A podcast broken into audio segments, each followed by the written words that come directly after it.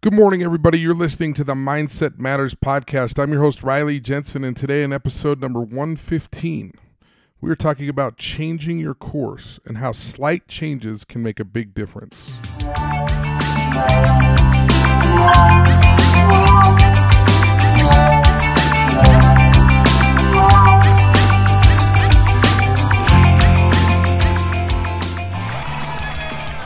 So lately, I've really been thinking about the way that little changes can make big differences in our lives. And I was kind of looking up on the internet a bunch of different stories, and I kind of ran across some statistics that I think are super interesting to share. And you may not think that, you know, just being one degree off of course would be that big of a deal.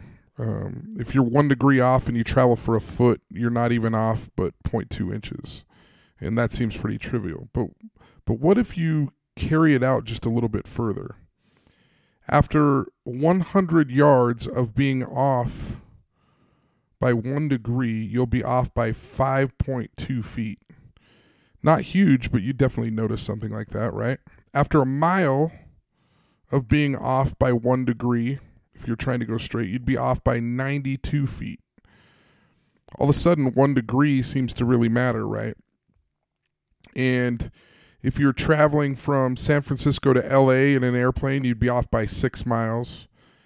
And if you were traveling from San Francisco to Washington, D C, you'd be about forty-two point six miles off.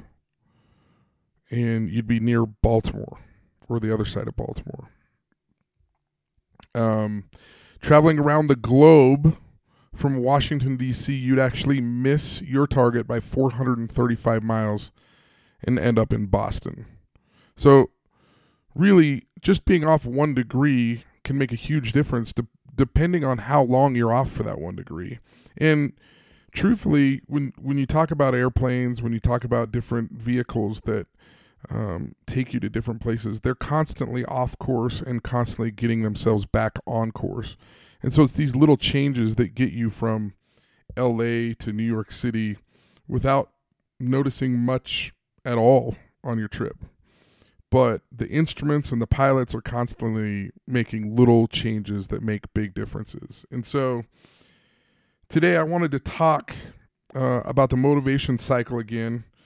And for me, the motivation cycle are the, are the steps of belief, change, commitment, and refinement. The motivation cycle can be powerful in our lives. And today, we're focusing on the second portion of the motivational cycle, and that's change. So what is it? What is change?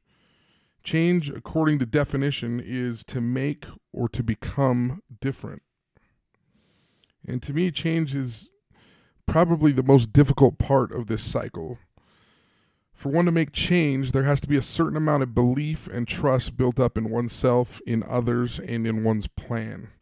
Change never really happens unless the individual wants it, and typically a person will be opposed to change if they are not feeling a deep-rooted belief or trust or faith in whatever change is proposed.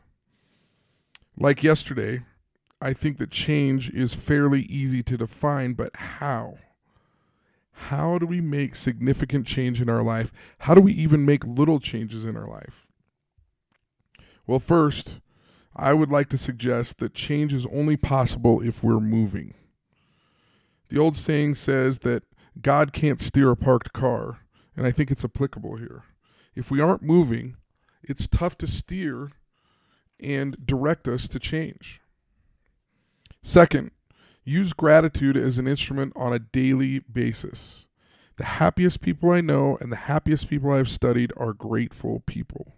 They also happen to be more open to the possibility that the way they are doing it isn't perfect, and they are grateful for the opportunity to learn other ways to do things. Third, compliment someone daily. Practicing being vulnerable is something that helps us to change. Compliment the random stranger at the grocery store. Tell your parents thank you for putting up with you while you thought that you had all the answers.